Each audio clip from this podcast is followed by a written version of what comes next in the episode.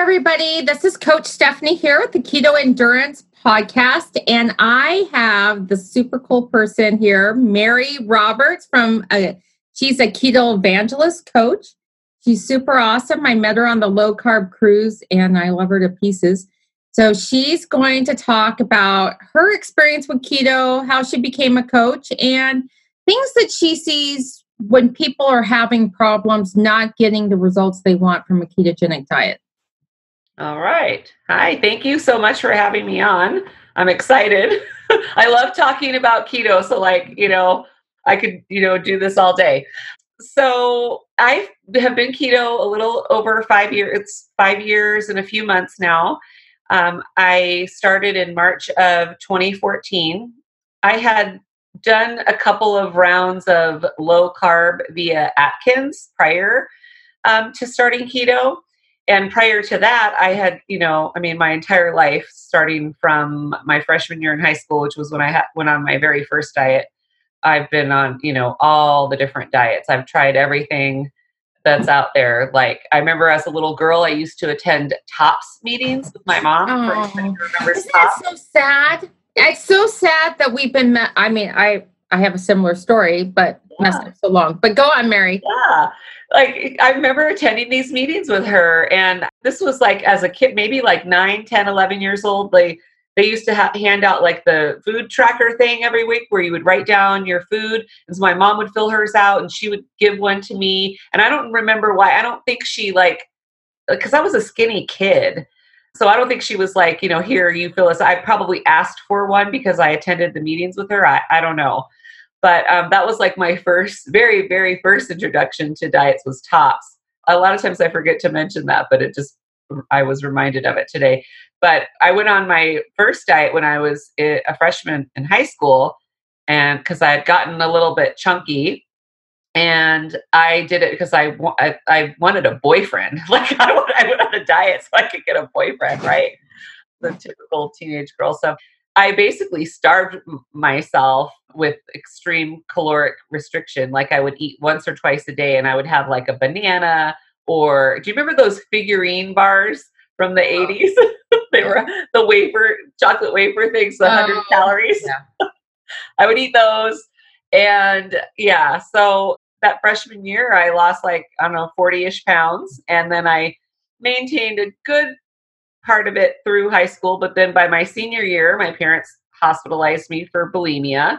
Oh. Um, so you know i did a, a, stint in a women's like the women's wing of this hospital that was for it wasn't just eating disorders. I think there, but I think the girls that they had me with, we were all, you know, it was eating disorder issues. And then as an adult, I've just battled my my weight my entire adult life, you know, up and down this diet and that diet. So I mean, I've done like Richard Simmons deal a meal. Uh, I've done. Remember the little cards you would move over? Yes. Um, I you know tried phentermine. Um, I did slim fast. I, you know, I counted calories. That was like my biggest, my most go to was counting calories. Like I would try all these other things, and then I would always say, well, counting calories is the only thing that works for me, even though it never really worked for me. Like it works for a while, right? But when your problem isn't your weight, it's your mindset. So most of my life, you know, I mean, I knew I had an issue with food. I, eh, you know, I was a binge eater and there's such you know shame involved in that. Like, so you don't tell people what's going on, but like I would wait until my family went to bed so I could eat. Or I would eat, you know, that secret eating is a big part of having an, an eating disorder, you know. So I would eat when everyone was asleep, or I would eat in the car when I was, you know, by myself. I used to go to the drive through and pretend like I was ordering for more than one person so they wouldn't know I was going to eat all of that food. I used to wrap wrappers into like paper towels and shove them inside a cereal box in the trash so nobody would see my candy wrappers. Yeah, it was just all of that kind of, you know, behavior around food. Lots of shame and loss of control and just really like being addicted. You know, sugar and carbs were the draw for me, but I could overeat anything, honestly. And so about mm, I want to say 2012, a friend of mine uh, Mandy, who she currently uh, runs. She wasn't on the cruise. you might have met her at, at KetoCon, but Mandy runs the Keto Evangelist Kitchen. We've been friends for a long time and we were kind of diet buddies, but we were total like enablers and codependent. And, you know, we would message each other back and forth about like, you know, whining about our weight and, you know, how sick of stuff we are. And then we would try diets together and all that. So she messaged me like in 2012 about Atkins. And I had heard of it, but like really like when I hear the word Atkins, like the only thing I associated with it was bacon. Like I'm like, is that the bacon thing? And she's like, yeah. You know, she sends me to their website. I order their little free kit, and that was like my introduction to low carb. Like it was the first time, and doing that, and and the weight kind of like fell off pretty quickly. Like the first couple weeks, doing that was like my first inkling that carbs were an issue for me. Like for real. Like I, you know, before I always thought it was cat, you know, the calories were my problem, but it was just all the food combined together and the total calories that that was like the main problem. Right. Well, and a lot of people think that you're not alone. You know, that's what we've been brainwashed to believe. Absolutely. And I, and I think I told the story in my speech on the cruise that even if you lose weight, calorie restriction doesn't mean you're going to be healthy. Right. Right. Doesn't mean ju- even just because you lose the weight doesn't mean your metabolic systems are healthy. But I didn't mean to stop you in the middle, but no, that's fine. You're absolutely, you're absolutely right because I had so at this point when I was tried Atkins the first time, I was like 240 pounds and I lost about 40 pounds. Losing that 40 pounds did not bring my blood pressure down. I still had to be on my blood pressure medication. I still was using my inhaler for my asthma. I was definitely still having bad blood sugar. Like my blood sugar improved a lot with Atkins, but it didn't like improve enough because I am one of the was one of those people like I wanted to work like Atkins has phases, right? So I wanted to work yeah. my way through those phases as fast as I could. So my problem with Atkins was I wanted to get to the phases where you could eat more carbs and different kinds of carbs right? And and like it didn't take into account ingredients and and stuff like that. So i worked my way up to eating bread as quick as i could. But that was like the beginning of the end. So like i lost 40 pounds and gained back 50 and then you know like a year or so went by and again like in 2013 i did it again lost 40 pounds in 2013 got stuck and you know stalled because i did the thing you know i would eat chicken McNuggets from McDonald's because the six piece chicken McNuggets was 13 carbs. But when you're a food addict, and it's that the mental, emotional, and physiological addiction, like six McNuggets is not enough. So, you know, as soon as I started playing the let's have a six piece McNugget game, it led back into, oh, I'm going to get the 10 piece. Oh, I'm just going to get the 20 piece. And you're binging now, you know, and it's the beginning of the end and the downward spiral. So I did that a second time had lost the 40 pounds in 2013, put back on 50. So now I'm like, you know, between 250 and 260, you know, I kind of back off for a while because I having an eating disorder, there's that voice of sabotage, you know, in our head. Jessica and I and lots of people call it Ed. So like I love the Ed story. Yeah. So Ed, Ed for eating disorder eating disorder. Yeah, you know, Ed for sure. It's that. So it's that voice in, in our head because that voice is not us. Like I think it's really important that we see it as a separate I- identity. It's it's the voice of sabotage, and we usually say self sabotage. And self sabotage makes sense, but really, we want the best for ourselves. Like we don't want all these things that happen to us as a result of the dysfunctional behavior. We don't want to be fat. We don't want to be unhealthy. We don't want to be depressed. But we believe the lies that that voice tells us you know so i for that period between the second time i did atkins and gained the weight back and before i started keto you know maybe like a six month period or so and i was like that was i was totally full on in, in denial in that stage. I was trying to do the yeah i'm just going to count calories and eat in moderation because that you know i can't follow these extreme things. You know that's the voice talking to me you can't do that you know just enjoy life and then even sometimes the voice many times would say you know what? You're not meant to be thinner. You're a big girl, you're a big bone. Just accept it, eat what you want, and enjoy your life.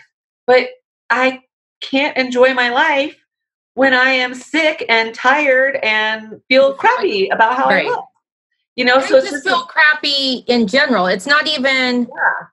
How you look. I mean, right right now because I'm struggling with some hormone issues, but I don't look much different than I did when I I was taking thyroid medication, some estrogen, but I went off of it. I'm seeing Dr. Nally and he's doing a brand new panel. I'm waiting to get his panel, so I stopped taking what I was taking. Uh-huh. And I'll tell you, the thyroid medication does work. so it doesn't work at making me thinner. It makes works at making me feel much better. Right. And I think that feeling good is half the battle. Like it doesn't matter what you're eating. If you're eating a low fat, high carbohydrate diet and you're a size two, but you feel like crap, what good is it? Exactly.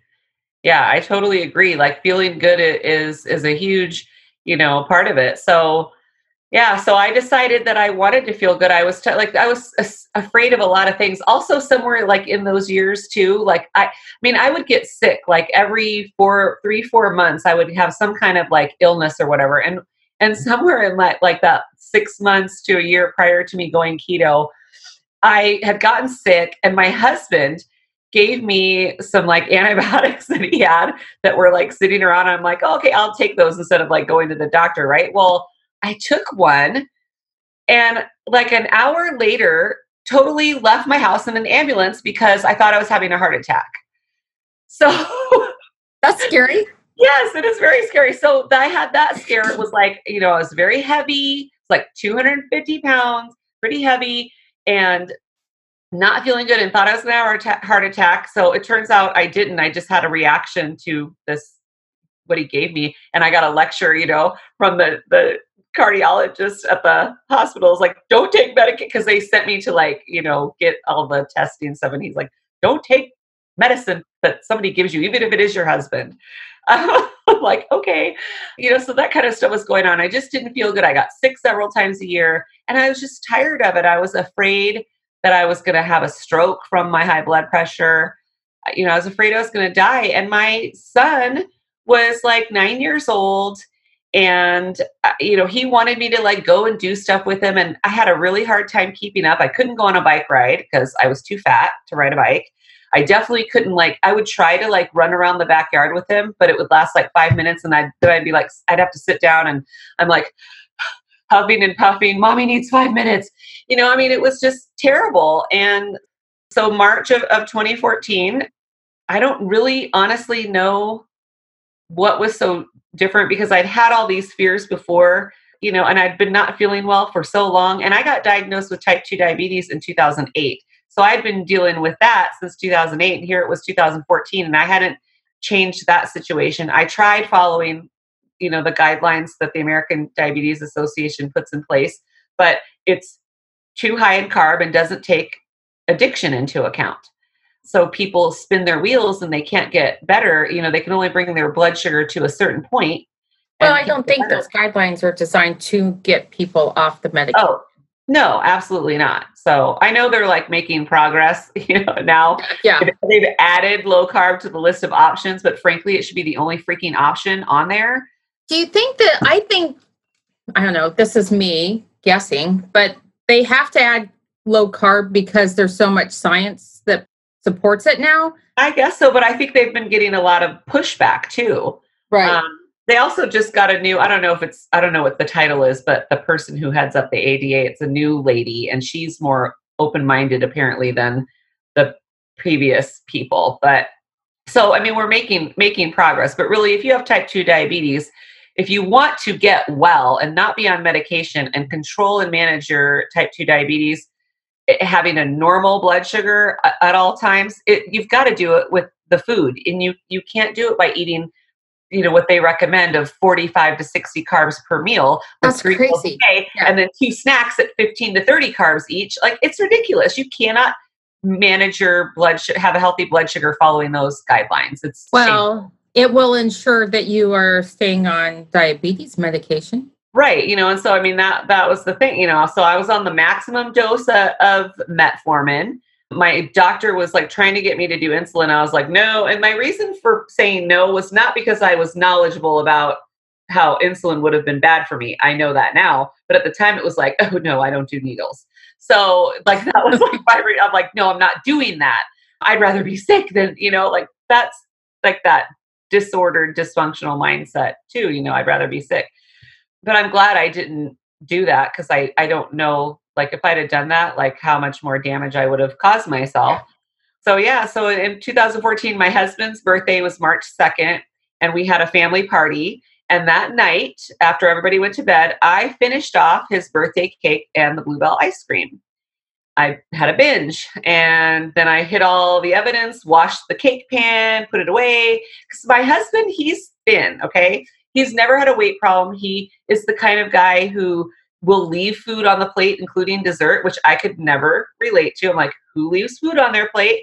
Um, but that was my husband. So I knew he wouldn't miss the cake. Like, so if I, out of sight, out of mind, the next day he wasn't going to say, hey, where's the cake? Where's the ice cream? So I just, you know, had the binge, disposed of everything, cleaned it up, and you know, the only ones who noticed was my kids. And I'm like, oh, it's all gone. It didn't say mommy ate it, but oh, it's all gone. But that morning, that next morning after my husband's party, I stepped on the scale as I frequently did. But that time, like I'd seen like the highest number that I had seen yet, and it was 260. And I had a freak out.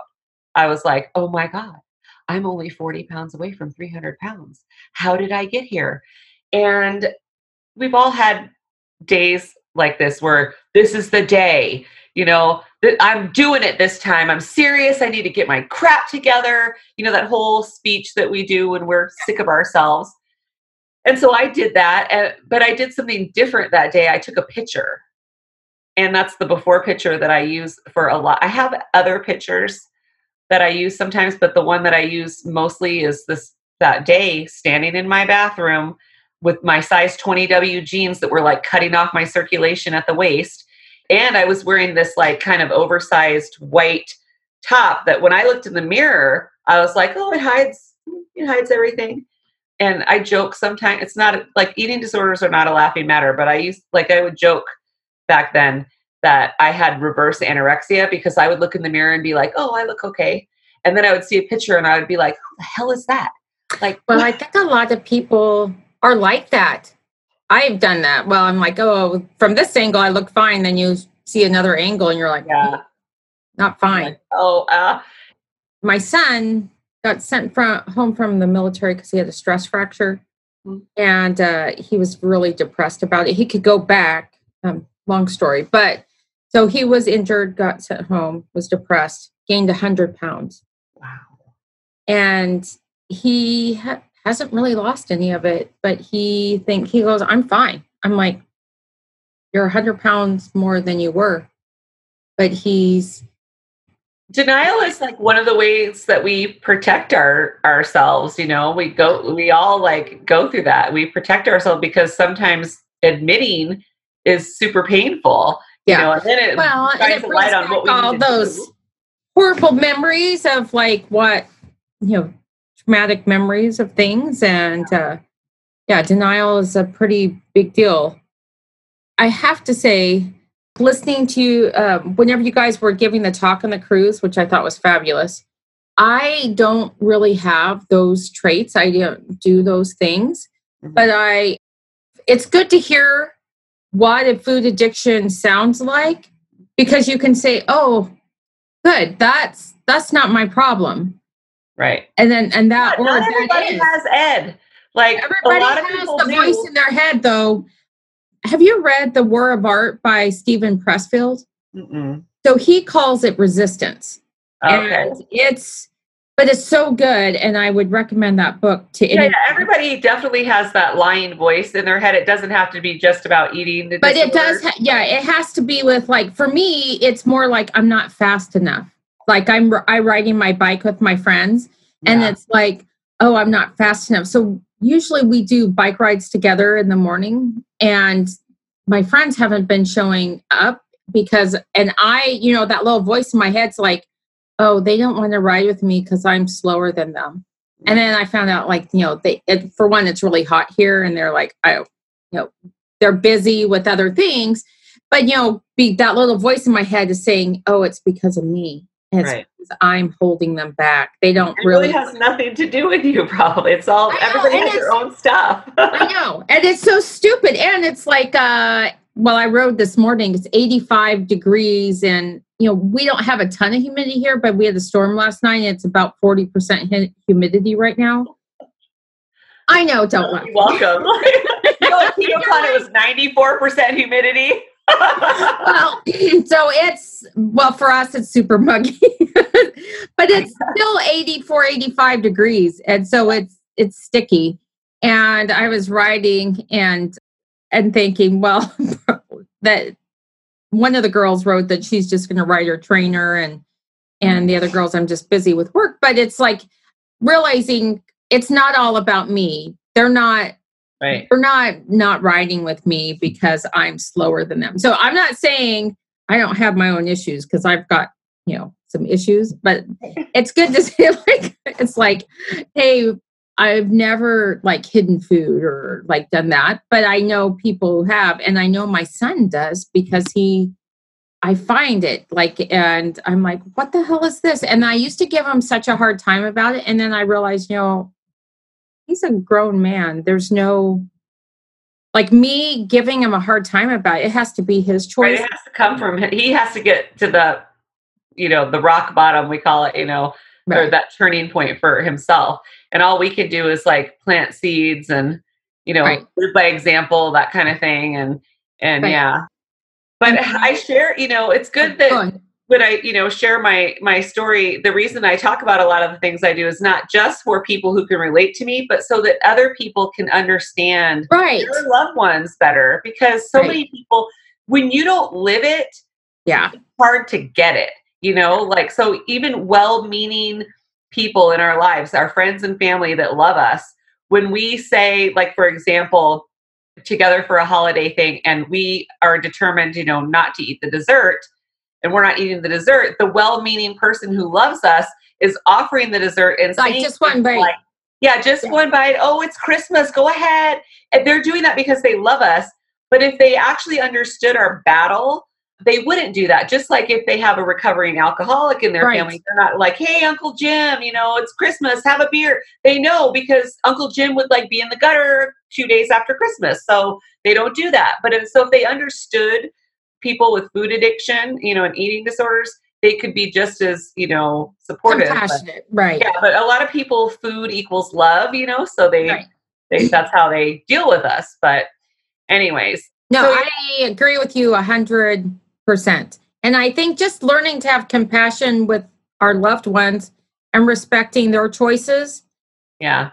Because I'm been the other extreme with my son being like really sort of mean to him saying, you know, you need to stop drinking sugary sodas. Like I I equate that to drinking cancer water.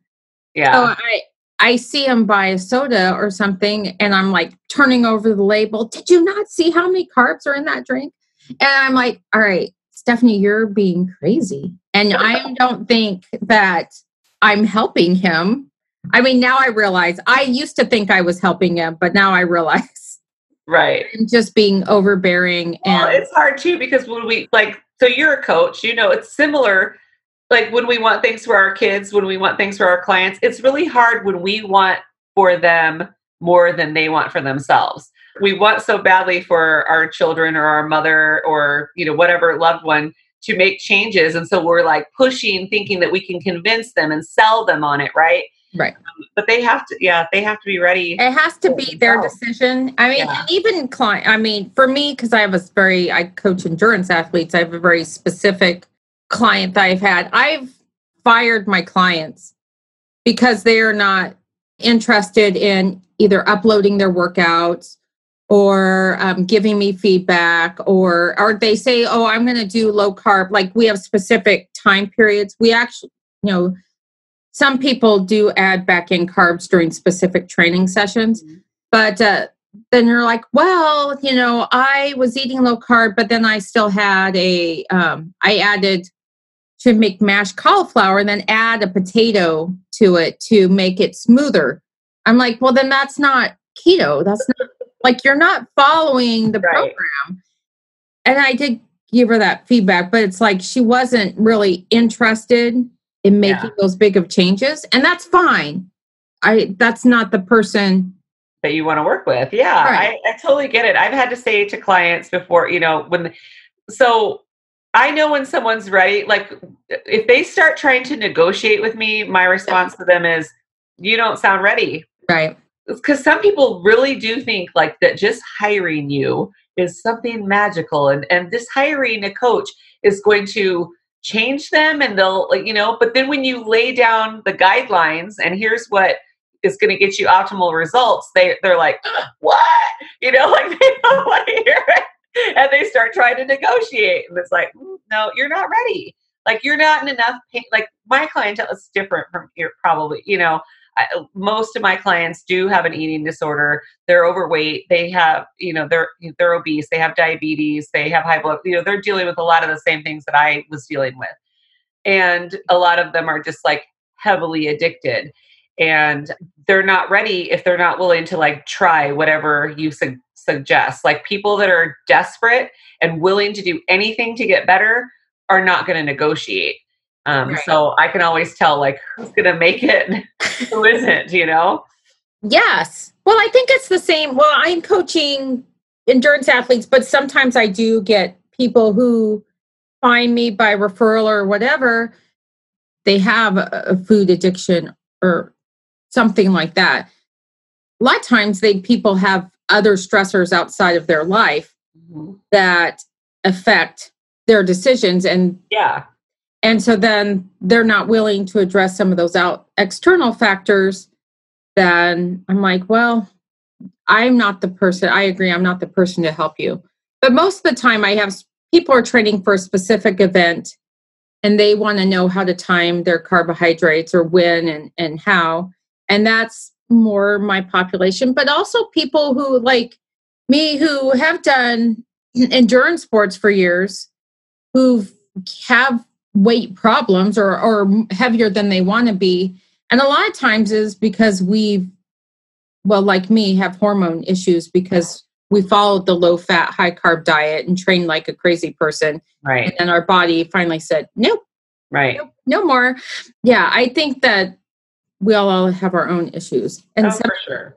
Yeah the For sure. baggage that the words that a lot of people who i work well i imagine who are like me are like oh i i'm not good enough because i can't swim as fast as that person. You know we always have that that little voice that says i'm not good enough. Yeah the voice of sabotage. That's exactly what it is and it, it doesn't matter like what you know it, it can attack us on on anything. You know it's most prevalent in my life with my eating disorder but it definitely has you know got me in in other areas before like in school you know oh just do enough to get by because you're not smart enough to like even if you studied for three hours you're not going to get an a don't waste your time. That's all that same Oh, voice of yeah. sabotage. Well that same voice we were talking before we started the interview mary and i were talking about social media and when i was on the cruise these girls are fabulous. The keto evangelist girls well i'll just say all of the ones i've met are fabulous.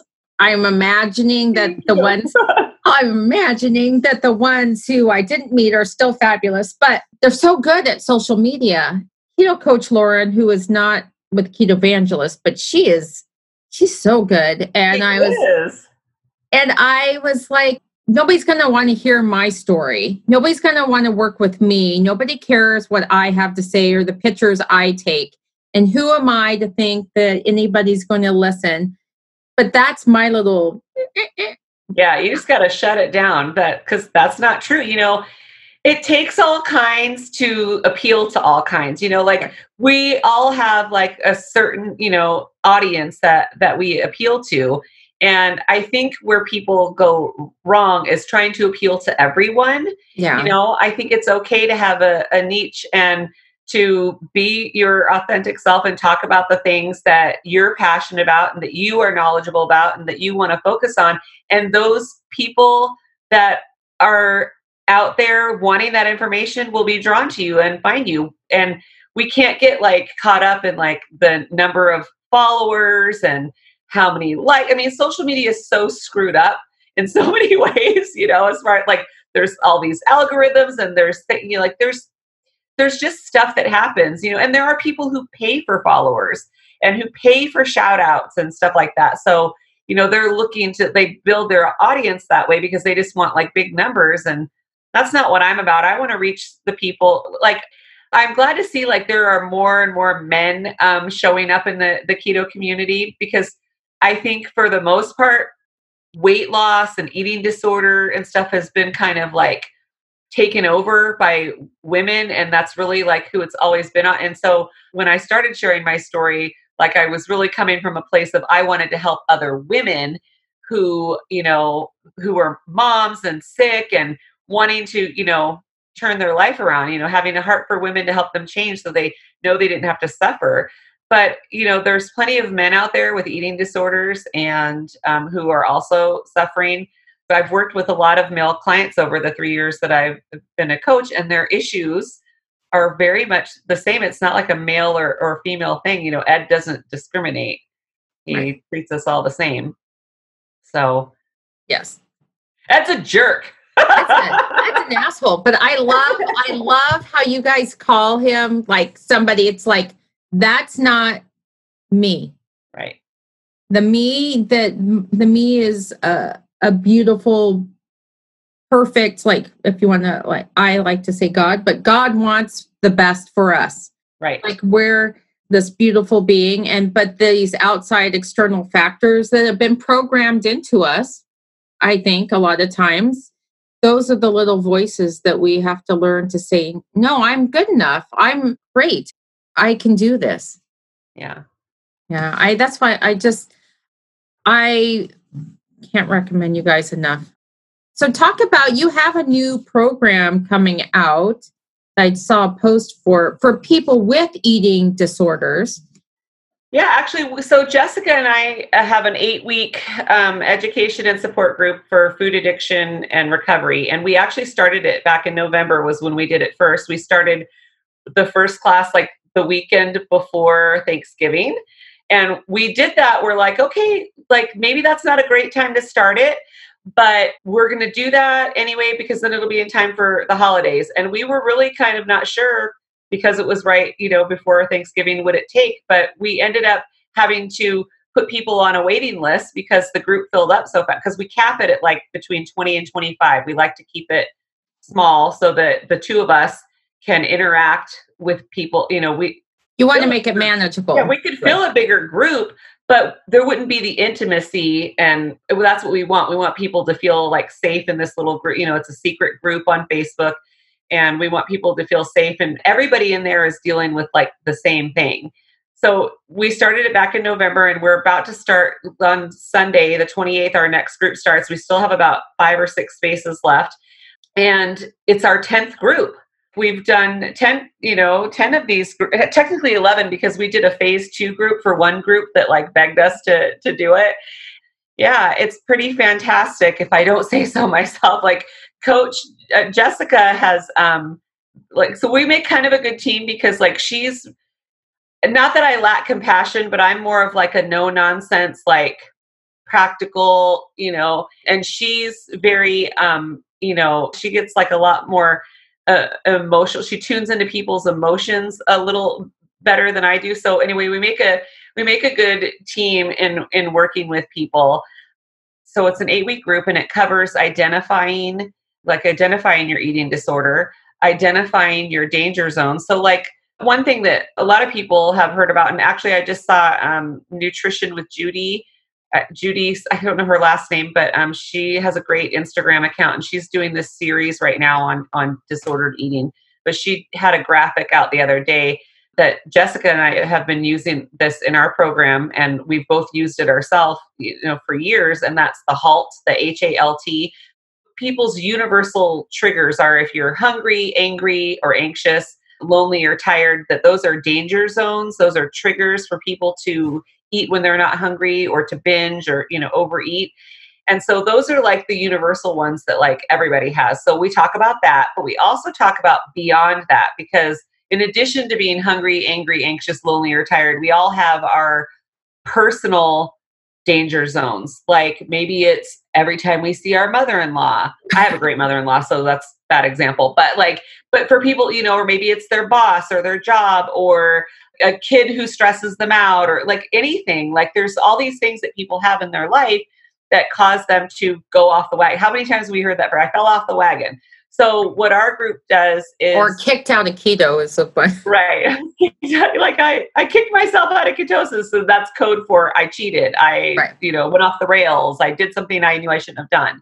You know, so our group helps people identify those danger zones because if you know what your problem areas are and your problem situations, then you can make a plan to deal with them.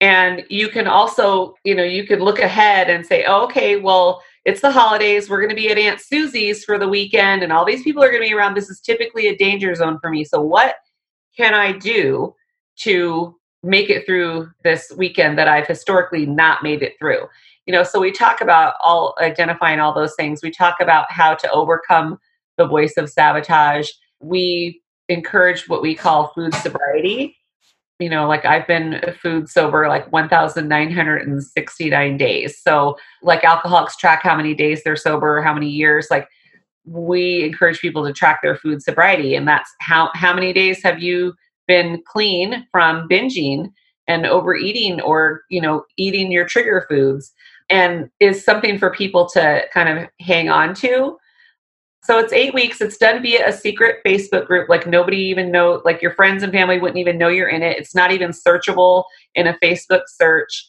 And each week we, Jessica and I put out informational videos on that week's topic. There's a, a discussion topic for everyone, you know, on the group.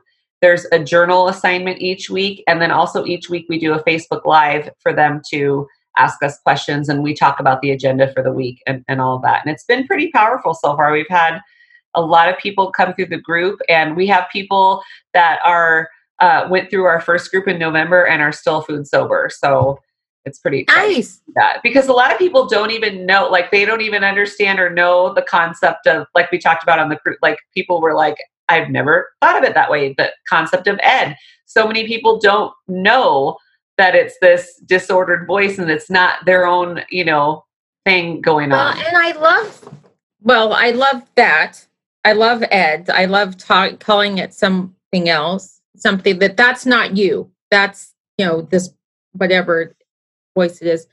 And I love how both of you, well, all of you are so, especially you and Jessica, call people out on their crap not in a bad way, in a very polite way, but you have the good ear for hearing it like ding, ding, ding. Yeah. That's Ed talking.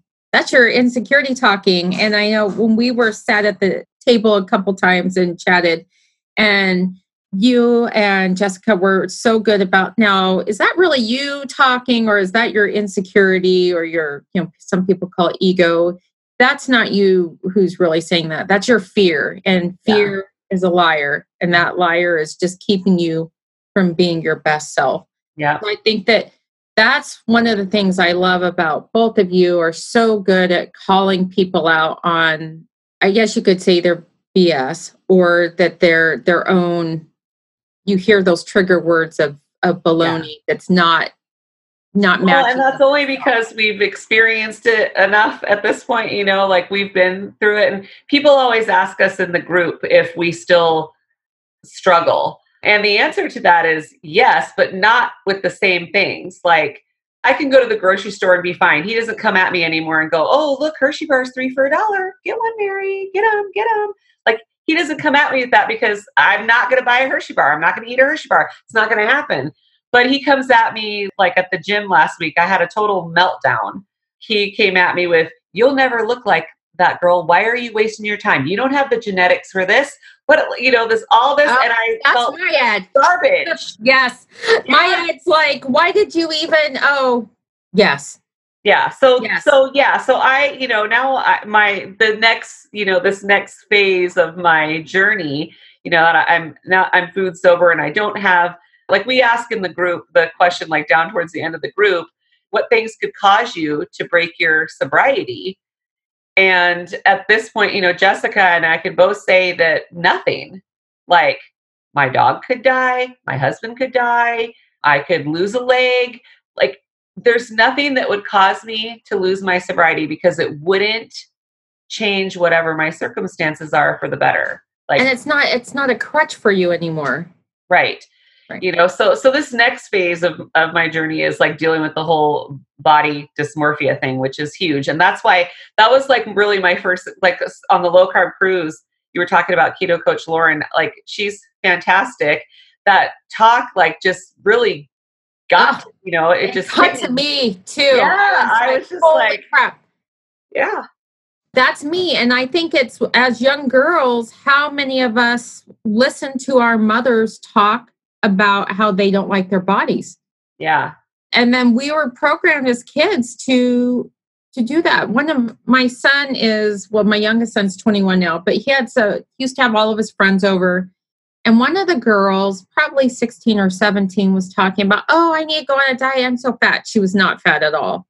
And I was telling Ethan later, I'm like, if she talks like that around you, you need to say something like, stop talking like, you, you know, don't say that to yourself. And he goes, Mom, it sounds to me like this is something that you have before. I'm like, yeah, I used to say those things to myself. And sometimes I still do because, you know, going to, I roomed with Debbie Potts, who looks fabulous. and uh, she's like, why don't you ever wear colors? And she goes, You always wear black. And I'm like, Well, because black is slimming. Hello. Hello. Yeah, everyone knows that. everyone with a weight problem knows you wear black. and she's like, I really think you need to wear colors. And the first, so I wore this, I had this red top with me and it didn't have sleeves. And I almost had an anxiety attack just walking out with colors on. And then so lately I've been going to the lake. I do a paddle board with my triathlon club. I do the stand up paddleboard while they swim because I like paddleboarding and don't like swimming. but uh, so I've been wearing these uh, bikini tops, not super tiny, but and let me tell you, the first couple times I I about had a panic attack and worried like people are going to be disgusted, like oh how who does she think she is wearing a bikini top? She's too fat. Nobody said a single thing or even looked Right. at me different. right. It's so yeah. I totally get that. Like my first summer as not a fat person, I bought more than one bathing suit, and one of the ones I, I did buy a two piece, and I.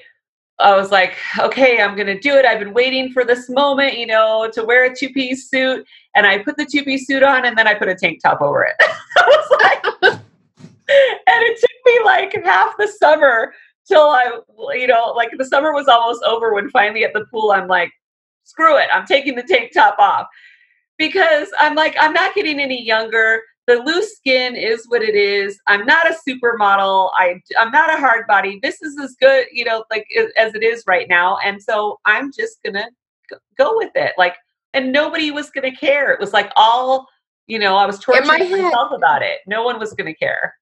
it's like crazy, crazy voice in our head that that Ed eating disorder or just disordered thinking DT. Yeah. DT. Yeah. Disordered thinking. That's a good I'm one. gonna, I'm gonna start calling mine DT because I feel like I can't relate to the ED, Yeah. but I That's a like one, though. I like that. I, and that's a Jessica calls it disordered thinking too. I've heard her say that, and I was like, that fits me a lot more. Is like that Yeah. crazy talk. Yeah. Whatever works for you, right? But I think that the important thing is separating it from yourself though. We are not that disordered voice. Like that's the voice that's trying to stop our true self from, you know, the best version of ourselves. Being the best So- and at peace. Mm-hmm. So even Debbie was saying that when she was training hard, she was like, she she's super fast, you know, and she was con- said, "Oh, my calves are so big." I'm like, "What the frick are you talking about?" Because your calves like are super muscular and look. It looks amazing. Like her arms, her back, everything. I'm like, dang. But, and then she and so like that was a, like a little like, oh crap! There's no nobody Nope. None no. of us, none of us, I don't care how good you look, there's something you're going to say, like, oh, my eyebrow is not, you know, perfect, or my nose is not, you know, Yeah. if you have some disordered thinking's going to get to you no matter who you are, what Yeah. you look like, or, um, you know, how big or small, how fast or slow you are. Yeah, the body dysmorphia thing, it's so it, it's so prevalent. And even like there's somebody who I follow on Instagram. I love her to death. She's gorgeous. And she has talked about how being upset about her body. And like my the first time she talked about that, I was like, I could not understand. I'm like, what is her problem? Like, I would kill three people to look like you, you know?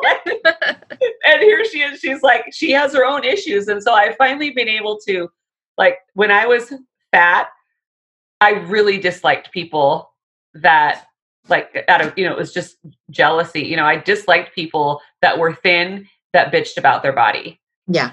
I could not really i was like oh my god i i you know even if i weighed 30 pounds heavier than you i'd i'd be happy right? Like we do these things. But now you know that my perspective has changed because my body has changed. And and i've been a lower weight than i am today I wasn't happy with that either. Yeah. You know, so I had to, you know, get to this point where like it's not about, you know, you have to learn to to be happy like I think, you know, like where you're at. It's okay to have goals and to still want to change, but it shouldn't like we should be able to enjoy where we're at and what we have while we're working on that self improvement or that goal or whatever it is that we're going for. Yes. I think too, like you were talking about being I used to work, I mean, I've worked in gyms for many years because and training and some of the beautiful people, like they have literally perfect bodies, mm-hmm. very, very nice people. And there's like, like people don't think that I'm nice. Like they, a lot of times people are not nice to them thinking that they are arrogant or not right. nice because they look good. And so it's sort of a reverse prejudice, but it's like, oh, well, are they looking at me and judging me? And I was like, they're, and they don't, you know, I, um, I mean, the people I worked with who I know, some, some probably do, but these are very nice people. And it's like, I'm making assumptions about them, making assumptions. Right, because it's me. of our, our, from our, it stems from our own insecurities. When the fact of the matter is, like at the gym, especially, like nobody's looking at us. They're all worried about themselves. Everyone's thinking this same thing about everyone. Like they're not picking other people apart, they're picking themselves apart. They're comparing themselves to the people in the gym that they perceive as better than themselves. Right. Or even in like, am I doing this exercise right? Or, right. and even though, or like, you know, are they criticizing my workout? Or, you know, and it's like, probably not. Probably, they're probably just worried about what they're doing. And, right for my clients who are worried about going to the gym, I usually tell them just put in some headphones and go do your thing. You know, who cares? Yeah, nobody's going to care, you know. Most of the time people don't even, you know, talk to you at the gym, you know, people everybody's doing their own their own thing and that's really what we have to to focus on cuz I mean, I've definitely had you know clients like that that they're afraid to go to the gym and that was me too like I when I joined the gym, I was so intimidated. I didn't even go in the weight room for like six months. I just stuck to like where all the little machines were. And yeah. I didn't know what I was doing. I just went in there and and because I was afraid to ask, I went in there and I literally would just like do every time I went in there, I would do like every machine. Like total body, like every single machine. I would just make because it was set up like a circuit. A, like an yeah. oval. So I would just start at one end and I'd work my way around. And then I started watching, you know, like I would look at people like, oh, she looks really good. What is she doing? And, you know, so I'm like, I'm not looking at anybody like criticizing them. I'm like, what is she doing? I'm going to do what she does. You know, and finally I made my way over to the weight room because I decided, you know what? I belong over there just as much as anybody else. There's no reason why I can't go over there. And I had to get over the whole I feel stupid. I, you know, I might look stupid. I maybe I'm doing something wrong it took me a while to discover that on YouTube you could find like form videos and stuff. So I found all kinds of stuff. And then I found this program like that I, you know, started when I started with the weightlifting, I started with a, a five by five program. It's like strong lift. Like started E straight. Well, yeah, I love uh, Mark Rippetoe and um, starting strength. But uh, I haven't heard that one. Oh well, he's the guy behind the five by five. Oh, it's, it's called starting strong, strength. Strong lifts is the one I know, but it's Mark Rippetoe is the oh, okay. Is he? I don't know his name, but like he's he's the guy who talks on the videos that tells you like about. He's funny and he's got an accent. Is that him? Uh, he's from Texas. Oh, okay. Well, this guy. Mark Rippetoe has been around for years. He used to be um, a powerlifting coach. Oh, okay. And it might be a different five by five program. I'll send you the link because this guy who does the video, like the the one that I was doing, he's got an accent. He's not from America, and he's really kind of funny and sarcastic. Oh, I'm sure it's probably a different person, but Mark Rippetoe is um, really sarcastic and I'll very. Have to, I'll have to look that up. and I love his. I love his quotes. Like some of his quotes are like, "It's just better to be stronger," and I can't. Well, he's just hilarious. So I'll, I'll look him up for sure. yeah. And so he's started like a linear progression program probably 30 or 40 years ago. Wow. Yeah. So he's he's a good guy to if you're into weightlifting, he's a good guy to follow. All right. And um talking about being afraid to show up for things, I've talked to people and I have a run group and then I, I do lots of cycling, go to lots of cycling stuff. But people are always afraid to show up because they're like, "Oh, I'm so, so, slow." And and there are some groups that are really fast that really, if you showed up, you wouldn't, you know, they would be gone before you even, you know, clicked in.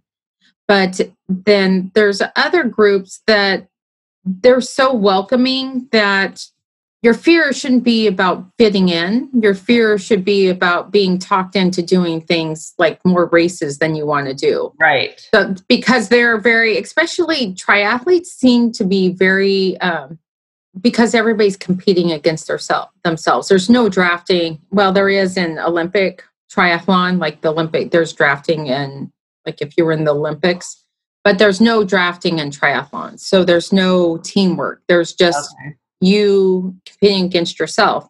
And triathletes tend to be like, oh, do this race with me. Oh, I'm going to go and do Ironman St. George. Well, they don't have Ironman St. George anymore. It's just a half. But I'm going to do St. George. Are you going to sign up for St. George? Oh, come on, come train with us. Oh, we're going to be at the lake at this time. Please come and swim with us. It's a peer pressure in a good way because yeah. they're they're so welcoming. They just want to see your face, and they right. don't care if you go run with them at the same pace or whatever. They just right see you. So I think having a group is helpful. You're sometimes the first step is signing up for a program like yours and like, hey, realizing I have this DT or ED yeah. talking to talking to me and, and getting over that part of it and then making that progression to just showing up at the gym. I mean, I think the first step is getting over the discomfort of of showing up. I mean, new yeah. patterns eh, and stuff yeah. like so let's, uh, we're run, gonna run out of time and I know I could talk to you forever, Mary. but so tell people where to find you. So on Instagram and on Facebook, I'm Keto Mary 71. And then uh, our coaching programs can be found at ketoevangelistcoaching.com. And so we have a whole team of coaches. Like when you go to the main page of the coaching page, all of our pictures and are on there. And if you click on a picture of the coach, it'll take you to their bio and you can read their story. So we always tell people when you're looking for a coach, read all the bios and pick the coach whose story most resonates with you. Yes. All of the coaches I've met, I think I've met five of your coaches. And there were, there were four of us on the cruise, and then you might probably met some more at KetoCon. Right, at KetoCon. And they're all very super duper nice. Yes, like I love them. a great team. if you're interested in endurance sports, contact me. Yes. I don't think you guys have any endurance sports. We coaches. do not. We do not have any endurance coaches. We have um, one gal who she's like she's the bikini competitions, and so she works with a lot of people like that. But it's a pretty diverse, you know, team as far as like you know, like Jessica and I are it's just kind of like the eating disorder, food addiction thing. And then I also work with people with type 2 diabetes, and so does Elena. Katrina and Kimmy have lipedema and lymphedema, so they work with, you know, with lipedema. You know, we have Brian, who's a cross, he owns a CrossFit gym, so he works, he ends up working with like a lot of CrossFitters. So there's several other coaches too. Jade um, has epilepsy, and she does a brain program. So yeah, you can check it all out. Everything that's available is on the website. Yeah. I did meet your figure competitor coach because she was asking me oh, yeah. about information. She had a girl who's doing triathlon and how to time the carbs and stuff like that. And some of it I have a Facebook group, Keto for Endurance Athletes. Mhm. And I feel like I say the same thing over and over and over again, but I think that's part of coaching is you Yeah. do things over and over Yes. over. And, and sometimes you could say the same thing to somebody 20 times and then they hear someone else say it once and they're like, oh, guess what I heard? And you're like, really? You're like, what? I think I said that 20 times. I know. And it's crazy. And then it's like, because everybody's in a different place. And when you're training for event, hopefully these people are doing phases of training, they're blocking out their phases of training. And when you switch to a different phase, things change. Just because one little snapshot in time works for you, that doesn't mean that that's the way you should do it all the time forever. Right. We all evolve. Yeah. My keto today doesn't look anything like it looked that first week. No. You know, like it's totally, you know, we we all evolve. My workouts definitely are not the same. Yeah.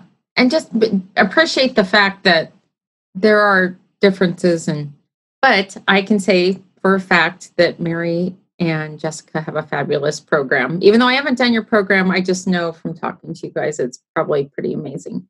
Well, So if you have a food addiction or you know somebody who does, please check them out and or refer a friend in a yeah, nice feel way. free to message us. Like if you, you know, are unsure, like if the program's for you, you can message either one of us and we'll be happy to answer people's questions. Yeah.